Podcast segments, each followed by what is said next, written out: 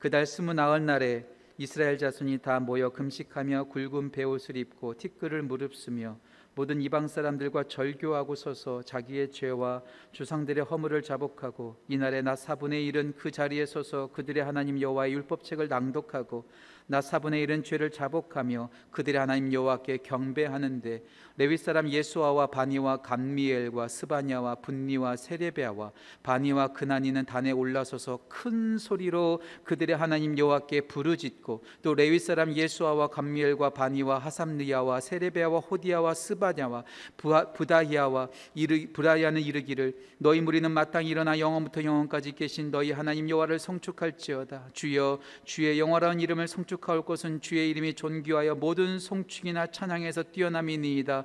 오직 주는 여호와시라. 하늘과 하늘들의 하늘들의 하늘과 일월 성신과 땅과 땅의 만물과 바다와 그 가운데 모든 것을 지으시고 다 보존하시오니 모든 천군이 주께 경배하나이다. 아멘. 하나님의 말씀입니다. 자리에 앉으시겠습니다.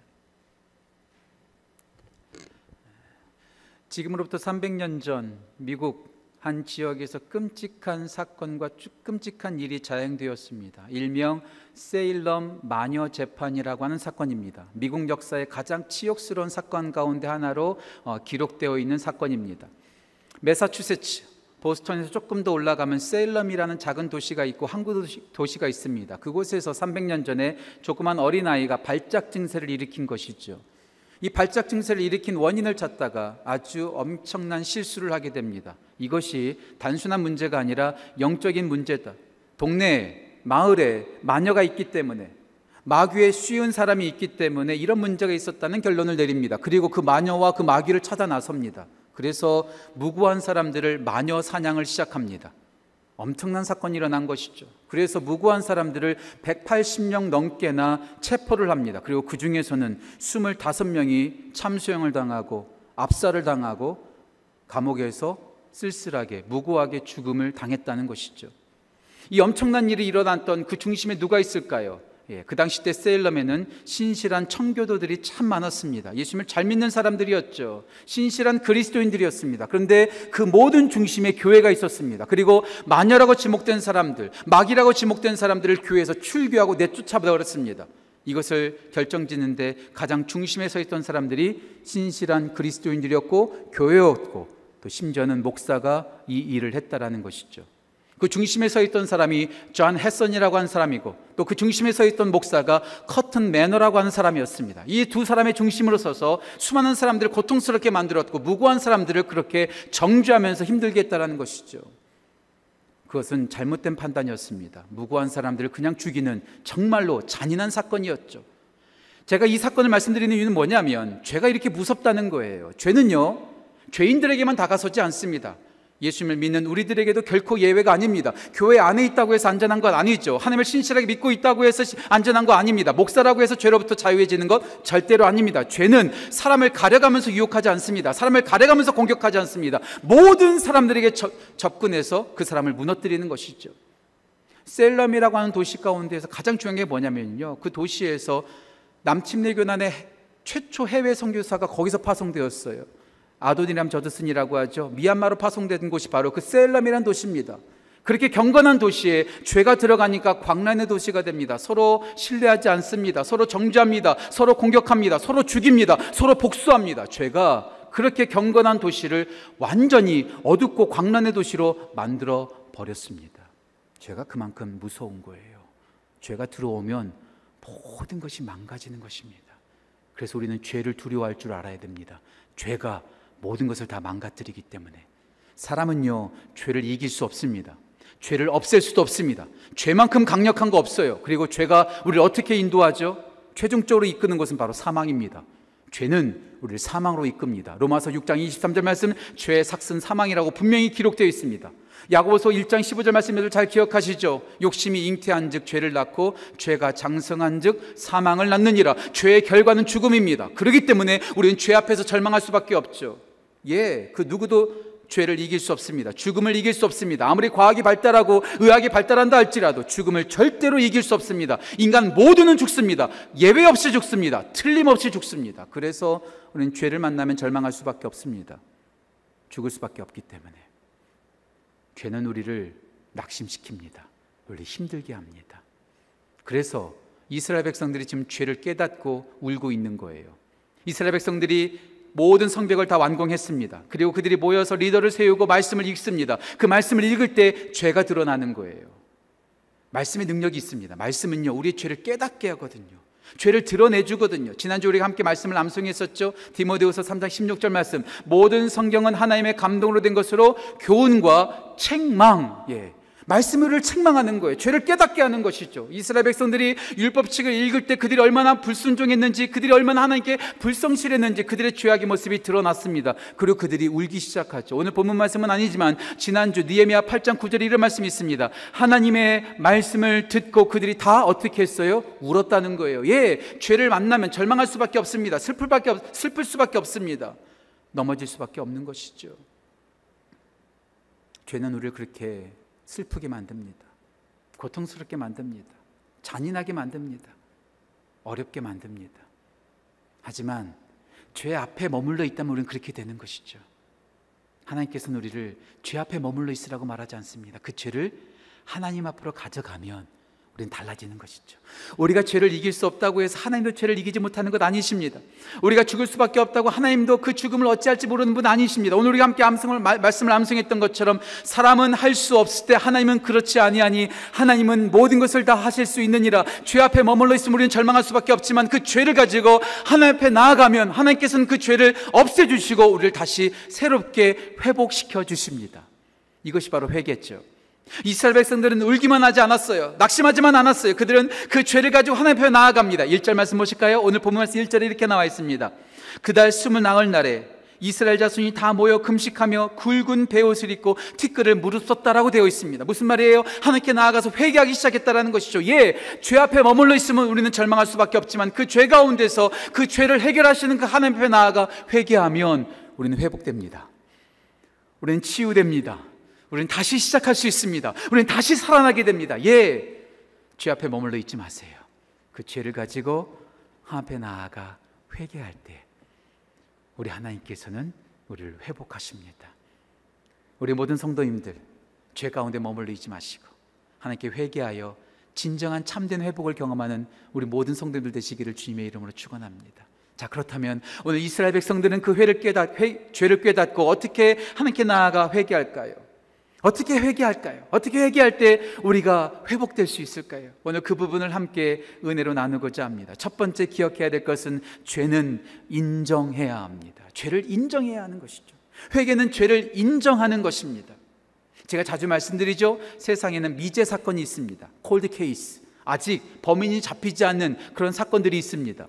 한국의 개구리 소년이 개구리 잡겠다고 나갔어요. 그런데 그 개구리 소년이 싸늘한 시체로 돌아왔습니다. 아직도 그 소년들을 왜 죽였는지, 누가 죽였는지 아무도 모릅니다.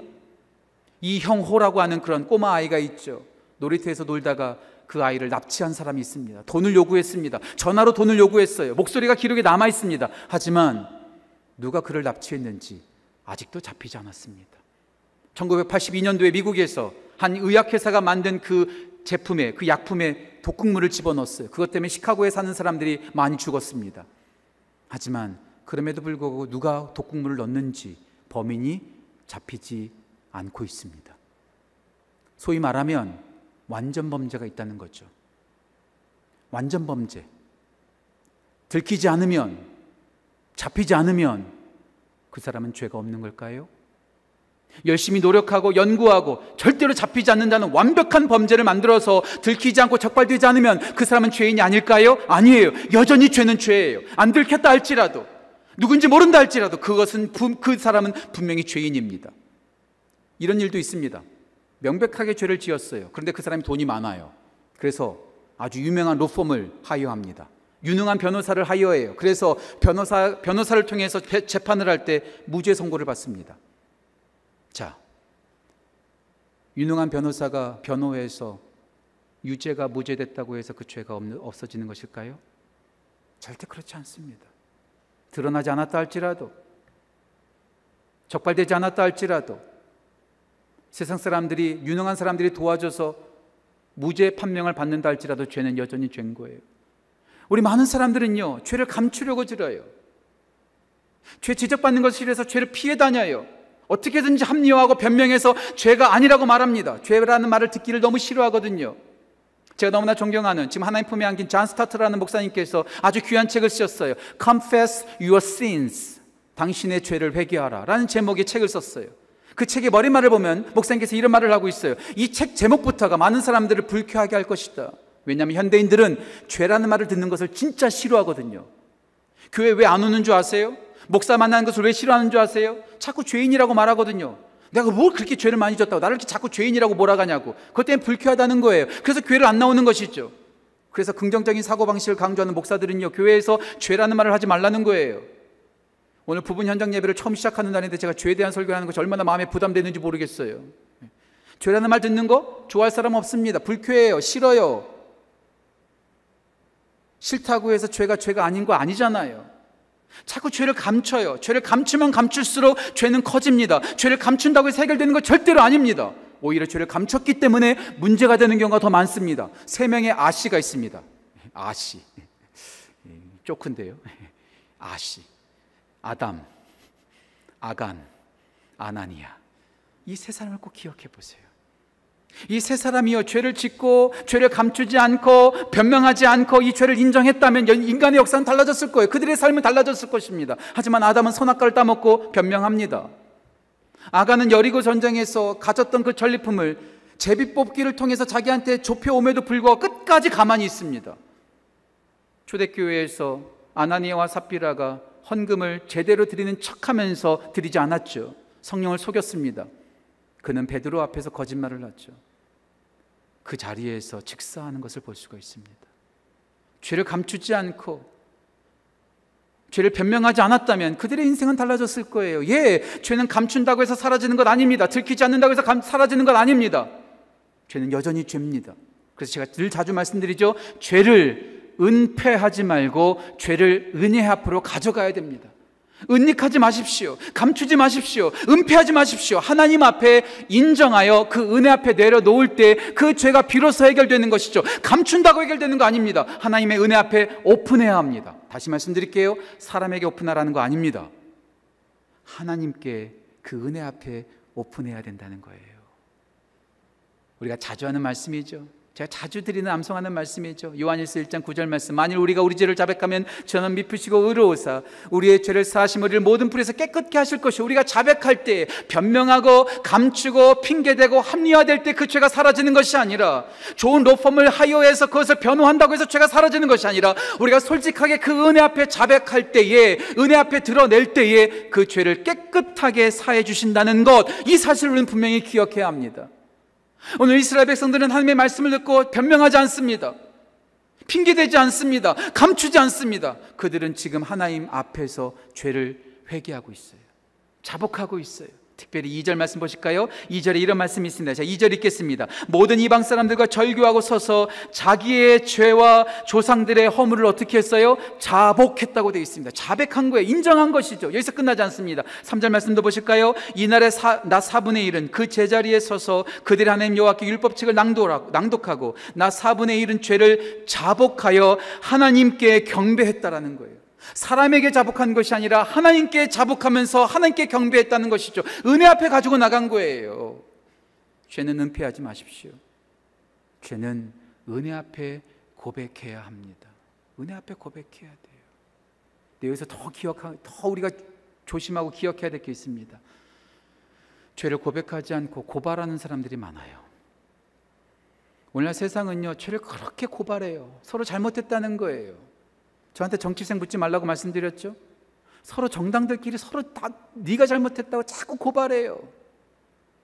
네가 잘해내, 내가 잘해내 자꾸 고발합니다. 교회조차도 죄를 고발하고 있습니다.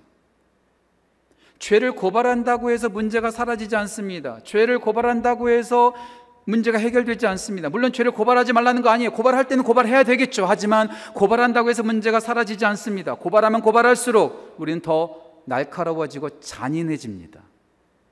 그렇죠?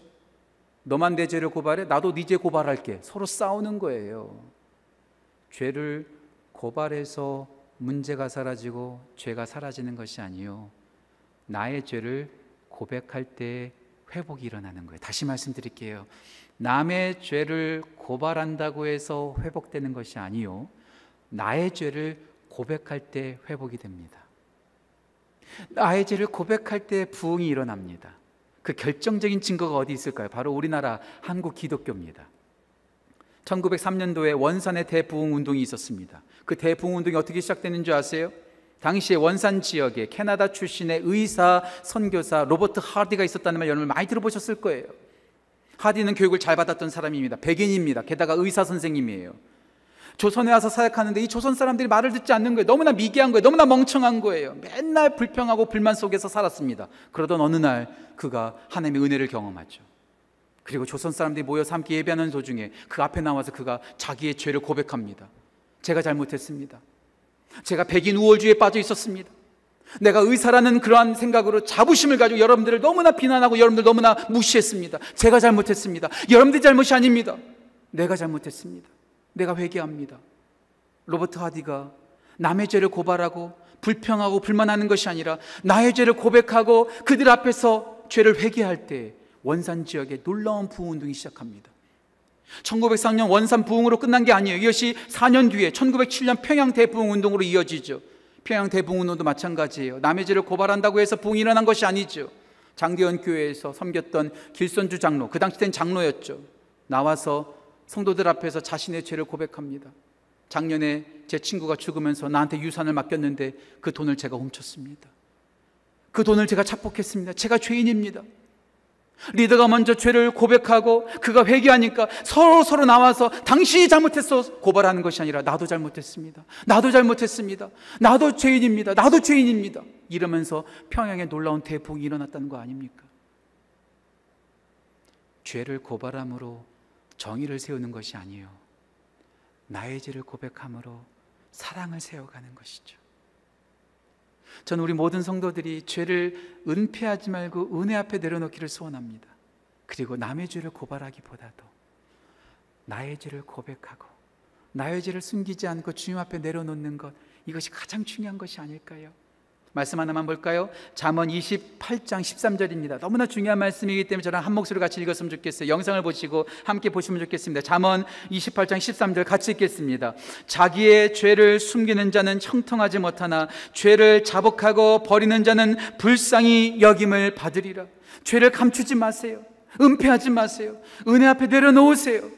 남의 죄를 고발하지 마세요. 나의 죄를 고백하세요. 그때 우리는 불쌍히 여김을 받게 될 것입니다. 이스라엘 백성들은 자기의 죄를, 자신 조상들의 죄를 자복하고 회개하고 있는 것을 볼 수가 있습니다. 회개는 죄를 인정하는 것입니다.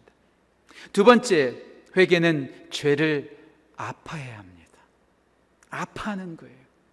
왜 죄를 인정하지 않을까요? 왜 죄를 고백하지 않을까요? 죄의 심각성을 모르기 때문에 그런 거예요. 죄를 아파하지 않는 거예요. 죄를 진중하게 생각하지 않아요. 죄를 가볍게 여겨요. 예이, 털어서 먼지 안 난 사람은 어디 있어? 다 죄인이지 뭐. 나만 죄인인가? 야, 죄 하나 있어도 아무런 일 생기지 않더라. 죄를 아파하지 않아요. 민감해하지 않아요. C.S. 루이스 여러분 한 번쯤 들어보셨죠? 영국의 최고의 지성인입니다. 옥스퍼드에서 가르쳤고 캠브리지에서 가르쳤던 최고의 지성인입니다. 그 사람이 예수님을 믿은 후에 스크루테이프 편지라는 책을 썼어요. 이 책은 꼭 한번 읽어보세요. 스크루테이프 편지. 이 책에 사탄의 전략들이 얼마나 자세히 나와 있는지 몰라요. 이 책에서 사탄의 전략이 이렇게 말합니다. 믿는 자들에게 사탄을 친근한 존재로 만들라는 거예요. 우스꽝대 광대처럼 희화하고 웃긴 존재로 친근한 존재로 만들어 버리라는 것이죠. 그래서 죄 지어도 괜찮아. 그냥 오락처럼 죄 지으면 되는 거지. 즐기면서 죄를 지으면 되는 것이지. 죄에 대해서 심각성을 전혀 잃어버리는 것이지. 죄를 아파하지 않아요. 작은 죄는 괜찮을까요? 제가 늘 말씀드리죠. 작은 죄라고 해서 괜찮은 거 아니에요. 저한 번은 이런 말 했습니다. 제가 몇 차례 말씀드린지 모르겠어요. 작은 구멍 하나가 배를 침몰시키듯이 작은 죄 하나가 모든 사람을 다 파멸로 만든다는 것이죠. 아무 느낌 없으니까 죄를 지어도 아무 일 생기지 않으니까 괜찮을까요? 존 오웬이 이런 말했습니다. 가장 미미하게 느껴질 때가 가장 치명적인 것이다. 오늘 예배드리면서 여러분들이 온라인으로 예배드리신 분들 좀 현장 예배를 못 보고 계시는데요. 다 지금 마스크를 쓰고 계세요. 저만 지금 마스크 안 쓰고 있습니다. 저도요 지금 마트에 갈 때 어디 외출할 때 항상 마스크를 쓰고 다녀요. 왜 그럴까요? 조그만 바이러스 눈에 보이지도 않은 그 바이러스가 우리를 완전히 무너뜨리기 때문에 그 조그만 거 하나 조심하는 거 아니겠어요? 작았다고 여러분이 무시하면 절대로 안 됩니다. 이런 말씀 드려서 참 죄송합니다. 암, 암덩어리. 왜 암이 왜 무섭죠? 암이 커질 때까지는요, 어떤 증상도 없잖아요. 생기자마자 아프면 빨리 제거하면 되는데 아무 일도 일어나지 않으니까 완전히 죽을 때까지 기다리는 거예요. 이게 무서운 거죠. 작다고 무시하지 마세요. 암을 생기지 않는다고 무시하지 마세요. 이 작은 죄 하나가 우리를 완전히 무너뜨립니다. 저는요, 최근에 바이러스를 두려워하는 저의 모습을 보면서 참 한심하다는 생각이 들어요. 여러분 다시 말씀드릴게요. 여러분들이 한심하다는 게 아니라 제가 한심하다는 거예요. 목사인 제가 한심해요. 아까도 말씀드렸던 것처럼 마트 갈 때요. 제가 마스크를 써요. 어떨 때는 두 개도 써요. 두 개도. 장갑 딱 하고요. 목사인 내가 바이러스를 조심하는 것만큼 죄를 무수하고 있는가? 인터넷을 하다가요. 암 치료에 좋다고 하는 음식 딱 나오면요. 또 그걸 또 한번 확인해 봐요, 저는요. 제가 암을 두려워하는 것만큼 죄를 두려워하고 있는가? 경제적으로 파산이 되고 경제적으로 어려운 것만큼 내가 영적인 파산에 대해서 내가 두려워하고 있는가? 목사지만 참 부끄럽더라고요. 죄보다도 바이러스를 더 두려워하고 있고요. 죄보다도 암을 더 두려워하고 있고요. 죄보다도 경제적인 파산을 더 두려워하고 노후 보장을 더 두려워하고 있더라고요. 우리 예수님께서 뭐라고 말씀하셨죠? 마태복음 10장 28절 말씀. 몸은 죽여도 영혼은 죽이지 못하는 것들을 두려워하지 말고 오직 몸과 영혼을 지옥에 멸하실 수 있는 일을 두려워하라. 이렇게 말씀하셨잖아요. 제가 다르게 표현해 볼까요? 몸은 죽여도 영혼은 죽이지 못하는 바이러스 두려워하지 말고 몸은 죽여도 영혼은 죽이지 못하는 암덩어리 두려워하지 말고 몸은 죽여도 영혼은 죽이지 못하는 경제적인 파산과 실패 두려워하지 말고 몸과 영혼을 지옥에 멸하는 영의 바이러스, 영의 암덩어리, 영적인 파산을 두려워하라는 거예요. 저를 포함해서 우리 모두가요, 바이러스는 두려워하면서 죄는 두려워하지 않아요. 죄는요, 누구나 갖고 있는 것이니까 그냥 당연하게 여겨요. 당연하게 여겨요. 아파하지 않아요. 민감해하지 않아요. 여러분들 중에도 그런 분들이 있을 것 같아요. 외부에 나가서 식당에서 밥 먹을 때 화학 조미료를 쓰면 바로 몸에서 반응하시는 분들이 있죠. 저도 가끔 그럴 때가 있거든요. 화학 조미료가 많이 들어간 음식을 먹으면 손이 퉁퉁 부어요. 갈증이 나요. 이런 분들도 있을 거예요. 커피 한 잔 마시면 카페인 때문에 오후에 마시면 밤에 잠 못 주무시는 분들 계시죠. MSG에 민감해요. 카페인에 민감해요. 근데 죄는 민감하지 않아요. 죄는 민감하지 않아요. 아파하지 않아요. 아파하지 않으니까 인정하지 않는 거예요. 아파하지 않으니까 시리어스하게 생각하지 않는 것이죠. 하나님의 사람들은요, 죄에 민감했습니다. 작은 죄에도 그들은 아파했습니다. 이사야가 이렇게 고백하죠. 이사야서 6장에서 화로다 나여 망하게 되었도다. 난 입술이 부정하다. 난 망하게 됐습니다. 괴로워합니다. 에스라가 이스라엘 백성들의 죄악을 보면서 그가 기가 막혀 앉아 있습니다. 수염을 뽑습니다. 옷을 찢습니다. 괴로워하는 것이죠. 다윗도 마찬가지예요. 죄 때문에 괴로워합니다. 침상을 젖도록 웁니다. 그가 통곡하는 것이죠. 나는 얼마만큼 죄에 민감하고 죄를 아파하는가? 혹시 죄를 너무나 당연하게 여기고 있는 것은 아닌가? 오늘 이스라엘 백성들이 죄를 아파합니다. 그냥 아파하지 않아요. 괴로워합니다. 1절 말씀 다시 한번 볼까요? 1절 이렇게 나옵니다. 그달 숨은 나은 날에 이스라엘 자손이 다 모여 금식하는 거예요.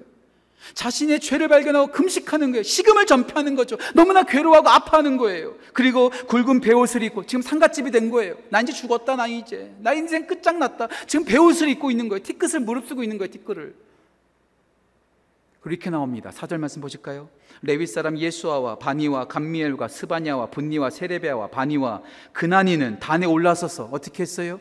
큰 소리로 여호와 하나님께 부르짖었다. crying, crying. 부르짖은 거예요. 하나님, 우리가 이렇게 죄를 짓고 있습니다. 우리 안에 죄가 있습니다. 하나님.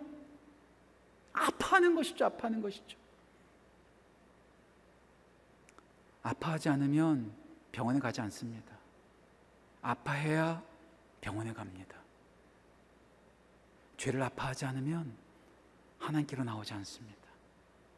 죄를 아파해야 하나님께로 나오는 거죠. 오늘 이스라엘 백성들은 지금 죄를 아파하고 있습니다. 한 가지만 여러분한테 더 말씀드릴까요? 내가 죄로 인해서 아파하지 않으면 누군가를 아프게 합니다. 다시 말씀드릴까요? 내가 죄 때문에 아파하지 않으면 내 죄 때문에 다른 사람들을 아프게 합니다. 계속해서. 죄라는 게 참 무서워요. 죄는요, 혼자 짓지 않습니다. 죄 지은 사람만 벌 받지 않아요. 죄 지은 사람만 고통받지 않아요. 죄는요, 관계 속에서 이루어집니다. 혼자서 죄 짓지 않아요. 거짓말, 누군가에게 하는 거죠. 폭력, 누군가를 때리는 거죠. 살인, 누군가를 죽이는 거죠. 사기, 누군가를 골탕 먹이는 거죠. 비난, 누군가를 힘들게 하는 거죠. 죄는요, 혼자서 사막 혼자 사막에 혼자 있어서 죄 짓지 않습니다. 누군가의 관계를 통해서 그 죄가 누군가를 아프게 하는 거예요. 내가 죄를 아프게 하지 않으면 내 안에 있는 그 죄로 나를 아프게 할 뿐만 아니라 다른 사람들을 또 아프게. 리더 한 사람의 잘못으로 공동체 전체가 고통을 겪는 경우 참 많이 봤잖아요. 이런 말씀 드려서 죄송합니다. 목사한테 적용해야 되겠죠. 목사 한 사람이 스캔들 하나 생겨가지고 교회 하나 무너지는 거 얼마나 많이 보셨습니까? 가족 구성원 중에 한 명이 잘못했기 때문에 가족 전체가 다 힘들어하는 게 얼마나 많이 보셨습니까? 내가 죄를 아파하지 않고 그 죄를 해결하지 않는다면 나의 그 죄 때문에 다른 사람들을 아프게 합니다. 우리가 죄 때문에 아파하지 않으니까 우리 하나님 아버지께서 아파하셨어요. 그리고 그 아들 예수 그리스도를 가운데 보내주셨어요. 우리가 아파야 되고 우리가 십자가에서 죽어야 되는데 우리가 아파하지 않으니까 예수님께서 십자가에서 예, 우리 대신 아파하셨어요. 우리가 맞아야 될 채찍을 예수님께서 대신 아프게 맞으셨습니다. 우리가 찔려야 될 창, 찔려야 될 못과 창을 예수님께서 대신 대신 찔리셨습니다. 우리가 아파하지 않잖아요. 누군가를 또 아프게 합니다. 죄로 아파하시겠습니까? 아니면 여러분들의 죄로 다른 사람들을 아프게 하시겠습니까? 어떤 화학 조미료보다도 어떠한 카페인보다도 더 민감해야 될 게 죄입니다. 죄. 죄를 인정해야 돼요. 왜요? 아프니까 인정해야 돼요. 오늘 말씀을 듣는 우리 모든 성도들 저를 포함해서 우리 모두가 죄에 대해서 민감하기를 소원합니다. 그리고 죄를 아파야 합니다. 이때 회개합니다. 죄를 인정하십시오. 죄를 아파하십시오. 마지막 세 번째 우리가 기억해야 될 것은 죄를 제거해야 합니다. 인정했다면 인정해놓고서 그냥 끌어안고 있지 마시고요.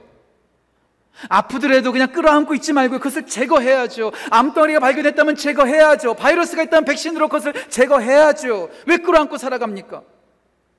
그 더러운 냄새 나는 쓰레기 것을 알면서도 끌어안고 산다면 그것은 멍청한 사람이죠. 멍청한 사람이죠. 제거해야죠. 아파도 제거해야 돼요. 불편해도 제거해야 돼요. 존 파이퍼가 믿음으로 사는 즐거움이란 책에서 아주 잔인한 예로 죄를 어떻게 끊어야 될지에 대해서 말하고 있습니다. 제가 미리 말씀드립니다. 잔인한 얘기라고요. 1993년인가 92년도에 펜실베니아에서 실제로 있었던 일입니다. 도널드 웨이맨이라는 사람입니다. 도널드 웨이맨이라는 사람이 혼자서 산에서 벌목 작업을 하고 있었다고 합니다. 벌목 작업을. 불도저를 해가지고 이렇게 벌목 작업을 하는데요. 20마일 지경에 아무도 없는 거예요. 혼자만 있는 거예요. 혼자서 왜 일을 했는지 모르겠지만 혼자서 일을 하고 있었어요. 그런데 그런 그에게 나무가 덮칩니다. 다리 하나를 덮친 거예요. 아무리 소리를 지르고 또 질러도 주위에는 아무도 없어요. 90년 초반에는 휴대전화도 없습니다. 그가 거기서 어떤 선택을 했을까요? 주머니 칼을 꺼내서 자기 다리를 잘라버렸습니다. 그리고 다리 하나만 가지고 쩔뚝쩔뚝 하면서 자동차에 옮겨 타서 20마일 운전해서 동네 마을까지 가서 도움을 요청했습니다. 그는 그렇게 해서 구사일등으로 살아날 수 있었습니다. 너무나 끔찍하다고요? 너무나 잔인하다고요, 목사님? 아니요. 우리 예수님도 그렇게 말씀하셨거든요. 마태복음 5장 28절 말씀. 내 눈이 너를 실족하게 하거든. 내 눈이 너로 하여금 죄를 짓게 만들거든. 눈을 뽑아버리라. 온몸이 성하여 지옥에 들어가는 것보다 나으니라. 29절 말씀. 내 오른손이 너를 죄짓게 하거든. 그 오른손을 찍어내버리라. 예수님께서도 이렇게 말씀하셨어요. 우리는 죄와 절대로 같이 동행해서는 안 됩니다. 죄를 끌어안고 살면 안 됩니다. 죄를 인정했다면, 죄를 아파했다면 그 아파하는 죄를 벌어버려야 됩니다. 그 인정했던 죄를 벌어버려야 됩니다. 제거해야 됩니다. 죄를 계속해서 가지고 살면 안 됩니다. 한 번은 실수할 수 있죠. 하지만 그 죄를 계속해서 반복한다면 그것이 문제이지 않을까요? 하나님의 사람들은요, 죄를 반복하지 않았어요. 다윗은 바세바를 범하는 잘못을 저질렀습니다. 하지만 그의 인생에 두 번의 바세바는 없었습니다. 베드로는 어린 여종 앞에서 예수님을 세 번씩이나 부인했습니다. 하지만 그가 회복된 후에 그는 다시 예수님을 부인하지 않습니다. 어린 여종 앞에서도 부인했던 그 동네 뜨내기들 앞에서도 부인했던 그 베드로가 예수님을 부인하기만 하면 살려준다는 그 수많은 사람들 앞에서 그는 절대로 부인하지 않습니다. 다시 그는 죄를 반복하지 않습니다. 예, 죄는 반복하는 게 아니에요. 버려버리는 것이죠. 말씀 하나만 더 볼까요? 잠언 말씀인데요. 잠언 23장 26장 11절입니다. 아주 중요한 말씀이죠. 이렇게 나와 있습니다. 개가 그 토한 것을 먹는 것 같이 미련한 자는 그 미련한 것을 거듭 행하느니라. 성경은요, 반복해서 죄를 짓는 것에 대해서 미련하다고 말합니다. 개가 토한 것을 먹는 것과 같은 것이다. 근데 우리는 자꾸 반복적인 죄를 지어요. 우리 가운데 죄를 크리에이티브하게 짓는 분들 보셨어요? 어제는 이 죄, 오늘은 다른 죄. 아니요. 늘 짓는 죄 때문에 넘어진 경우가 참 많거든요. 스탑하라는 거예요. 스탑하라는 거예요. 오늘 이스라엘 백성들은 죄를 자백합니다. 부인하지 않습니다. 죄를 인정합니다. 은폐하지 않고 은혜 앞에 인정합니다. 그리고 죄를 아파합니다. 여기서 끝나지 않죠. 죄와 완전히 절교합니다. 오늘 본 말씀 특별히 2절 말씀 보실까? 2절 이렇게 나옵니다. 모든 이방 사람들과 어떻게 했어요? 절교했다라고 되어 있습니다. 절교했다. 여기서 끝나지 않아요. 오늘 본문 말씀은 아니지만 느헤미야 10장 28절 이렇게 나와 있습니다. 제가 읽겠습니다. 느헤미야 10장 28절 그 남은 백성과 제사장들과 레위 사람들과 문지기들과 노래하는 자들과 느디님 사람들과 및 이방 사람들과 절교했다 이렇게 되어 있습니다. 절교했다. separate 됐다는 거예요. divide 됐다는 거예요. 파티션, 담을 쌌다는 거예요. 죄와 가까이 하지 않는 것이죠. 죄 얼씬하지 않는 것입니다. 예. 예수님도 말씀하셨죠. 쟁기를 잡고 나아가는 자는 뒤돌아보지 말아라. 뒤돌아보는 자는 하나님 나라에 합당치 아니하니라. 사도 바울도 성령을 통해서 말합니다. 갈라디아서 5장 1절 말씀 종의 멍에를 다시 짓지 말라. 종의 멍에를 다시 짓지 말라. 죄를 반복하지 말라는 거예요. 끊어버리라는 거예요. 죄를 끊어버리라는 거예요.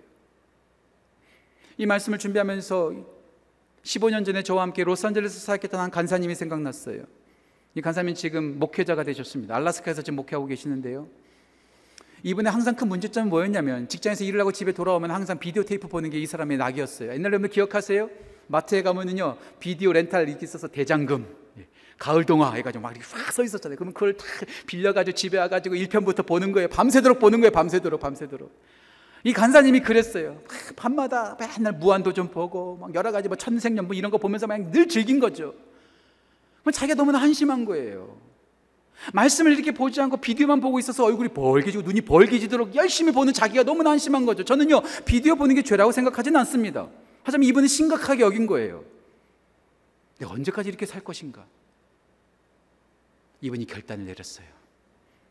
어떤 결단을 내렸을까요? 비디오 렌탈 가게를 다시는 가지 않겠다 결단 내린 게 아니고요. 망치를 들고 비디오 플레이어를 부시고 텔레비전을 부셔버렸어요. 솔직히 그분이 저한테 와서 이런 말 하더라고요. 목사님, 내려치는 순간 후회했습니다. 내려치는 순간 후회했습니다. 그런데도요, 텔레비전이 없으니까 이제 볼 일이 없는 거예요. 볼 일이 없는 거예요. 술잔 붙잡고 하나님 술 마시지 않게 해주십시오. 여러분들, 이거는요, 진짜 어리석은 거죠. 아예 끊어버리는 거예요. 아예 제거해버리는 거예요. 아예 절교하고 담을 쌓아버리는 것이죠. 오늘 이스라엘 백성들은 죄를 완전히 버려버렸습니다. 죄를 왜 버려야 되는 줄 아세요? 죄를 버리지 않으면 그 버리지 않은 죄 때문에 우리가 버림을 받습니다. 다시 말씀드릴게요. 우리가 죄를 버리지 않으면 그 버리지 않은 죄 때문에 우리가 버림을 받습니다. 세상도 죄 지은 사람들을 버리더라고요. 하물며 우리 하나님은 어떠실까요? 빛과 어둠은 공존할 수 없습니다. 우상과 예수 그리스도는 공존할 수 없습니다. 그 거룩하신 하나님 앞에 우리가 어찌 죄의 모습을 가지고 나아갈 수 있을까요? 오늘 강현찬 목사님께서 기도하는데 그 기도 문구가 저한테 마음에 와닿는 거예요. 하나님은 죄를 가지고 나오는 예배를 받지 않으십니다. 예, 그래요. 죄를 버려야 돼요. 내가 버릴 수 없다면 하나님의 은혜를 구해야 돼요. 하나님, 제가 이 죄를 끊게 해주십시오. 제가 이 죄를 버리게 해주십시오. 악은 어떤 모양이라도 버리라고 말씀했던 그 말씀처럼 버리게 해주십시오. 다시 이 죄를 반복하지 않게 해주십시오. 날마다 회개하는 거죠, 날마다. 사도 바울도 날마다 나는 죽노라. 마르틴 루터가 종교개혁을 하면서 첫 번째로 주장했던 것이 이것입니다. 전 신자의 전생에는 회개다. 날마다 회개하는 것이죠. 하나님, 제가 죄인입니다. 저를 불쌍히 여겨 주십시오. 죄를 은폐하지 않고 은혜 앞에 나아가 인정할 때, 죄 남의 죄를 고발하지 않고 내 죄를 고백할 때 참된 회복이 일어납니다. 죄를 아파할 때 회복이 시작됩니다. 죄를 버릴 때에 우리가 버림받지 않고 우리가 회복되게 되어 있습니다. 죄 설교하는 목사에게도 자유롭지 않습니다. 전 죄가 하나도 없기 때문에 이런 설교하는 거 아니에요. 저도 죄인이죠. 우리 모두가 죄인이죠. 누구에게 정죄하고 누군가를 힘들게 하려고 제가 오늘 이 설교하는 거 아닙니다. 우리 모두는 다 죄인입니다. 내가 죄인임을 인정하고 죄에 대해서 민감하여 아파하고 그 죄를 버릴 때 그때 우리가 회복되는 것이죠. 저는 오늘 설교를 시작하면서 300년 전 17세기 미국 세일럼에서 있었던 세일럼 마녀 재판에 대한 이야기를 해드렸어요. 설교 처음에 제가 말했던 그 이름을 여러분들 기억하실지 모르겠어요. 거기에 주동됐던 사람 가운데 존 해손이라는 사람이 있었다고 제가 잠깐 말씀을 드렸습니다. 이존 해선, 이 사람이 참 중요한 사람이에요. 이 사람의 아들, 그 아들의 그 아들, 그 아들의 또 그 아들이 우리가 알고 있는 유명한 사람입니다. 누구냐면 나다네엘 호손입니다. 나다네엘 호손의 고손자가 잔 헤선이고요. 잔 헤선의 현손이 바로 나다네엘 호손입니다. 나다니엘 호소는 자기 고조 할아버지가 그 마녀 재판의 주동자가 되어서 무고한 사람들을 죽였다는 것 정죄하고 힘들겠다는 그 사실을 너무나 부끄럽고 치욕스럽게 생각했습니다. 그래서 자신의 last name에 W를 포함해서 해손이 아니라 호손이라고 이름을 바꿀 정도였습니다. 나다니엘 호손은 큰 바위 얼굴이라는 아주 위대한 작품을 남긴 소설 작가죠. 그와 함께 그가 그 할아버지의 치욕스러운 부분을 상쇄하기 위해서 썼던 아주 더 유명한 소설이 하나 있어요. The Scarlet Letter. 주온 글씨, 주온 글자라고 해야 되죠.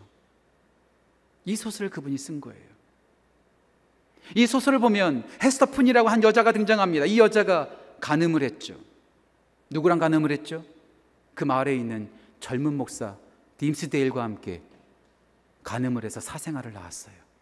그런데 목사는 지목받지 않고 이 여자만 재판장에 올라와서 수많은 사람들에게 정죄를 받습니다. 그리고 형벌을 받죠. 그 형벌이 뭐죠? 우리가 다 아는 바대로 주온 글씨, 주온 글자. A라는 글자를 평생 가슴에 달고 살게 됩니다. 이 A의 뜻이 뭐죠? 어덜토리, 가늠한 여자. 어디를 가나 그 여자는 가늠한 여자라고 지칭을 받습니다. 정죄를 받습니다. 비난을 받습니다. 욕을 받습니다. 수많은 사람들이 멸시합니다. 그럼에도 불구하고 그 여인은 그 죄를 인정하면서 그 죄를 짊어지고 평생을 삽니다. 그런데 딤스데일 목사는 같이 가늠했음에도 불구하고 들키지 않아요. 들키지 않았으니까 좋아할 만하죠. 아니요. 소설을 보면 그 딤스데일 목사는 더 피폐해집니다. 들키지 않은 죄가 그를 죄책감으로 누르고 또 누르면서 그를 힘들게 만듭니다. 예, 죄를 고백하지 않는다고 자유로워지는 거 아니에요. 하지만 헤스터 프리는 그 A를 짊어지고 늘 살아갑니다. 그래 더 놀라운 것은 그 A를 짊어지고 불행하게 살아가는 것이 아니라 다른 사람들을 도와줘요. 섬겨요. 그 지역에 전염병이 돌았을 때 그는 모든 것을 다 내려놓고 모든 시민들을 도와줍니다. 도와주고 또 도와줍니다. 그런 헤스터 프린, 주홍구 씨 A를 들고 다니는 그 여인을 보면서 사람들의 시선이 바뀌어요. 생각이 바뀌어요.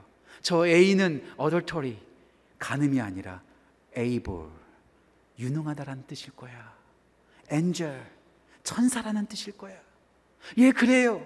죄를 감추지 않고 그 죄를 인정하고 아파하면서 그 죄를 다시 한번 짓지 아니하고 하나님의 은혜로 살아갈 때 우리는 더 이상 죄인이 아니라 하나님의 자녀로 완전히 변화되어질 것입니다. 그렇게 죄를 인정하고 회개하는 모든 자들을 하나님은 품어 주십니다. 그리고 그를 더 이상 죄인 취급하지 아니하고 더 이상 더럽다고 말씀하지 아니하시고 그를 더욱더 아름답게 더 아름답게 빚어 가시는 것이죠. 토기장이 되신 주님께서 우리를 더욱더 아름답게 빚어 가실 것입니다. 저를 포함해서 우리 모두가 죄를 인정하고 죄를 아파하고 죄를 더 이상 가까이 하지 않으므로 그 은혜 안에 살면서 하나님께서 더 이상 저희를 죄인으로 더럽다라고 만들지 아니하시고 아름답게 만들어 가신 그 회복의 놀라운 역사를 우리 모두가 경험하시기를 주님의 이름으로 축원합니다. 기도하겠습니다. 이 시간 현장에 있는 분들, 온라인으로 있는 분들 모두가 다 함께 좀 기도했으면 좋겠어요. 죄인 아닌 사람 단 한 사람도 없습니다. 다 죄인입니다. 죄가 없다고요? 목사님 전 죄 없습니다. 어떤 분 이런 말 하더라고요. 죄 없다고 말하는 거 그 자체가 교만이라고요. 그리고 하나님은 교만을 제일 싫어하신다고요. 우리 모두는 죄인입니다. 하나님의 은혜 없이 살아갈 수 없는 정말 우리는 죄인입니다. 하나님, 죄를 은폐하지 말고 하나님의 은혜 앞에 내려놓게 하시고 죄를 아파하고 죄에 민감하게 하시고 바이러스보다도 죄를 두려워하지 않는 저희를 불쌍히 여겨 주시고 죄를 제거하여 하나님의 회복의 손길 하나님께서 토기장이가 되셔서 우리를 만들어 가신 그 은혜를 경험할 수 있도록 주여 우리에게 은혜를 부어 주옵소서. 이 시간 1분 동안 함께 기도하면서 펴 나갑시다. 기도하겠습니다. 하나님 아버지 하나님 은혜를 구하며 나갑니다. 지면에 가운데 나가게 하시옵소서. 우리 모두가 죄인입니다. 우리 모두가 죄인입니다. 우리 모두를 불쌍히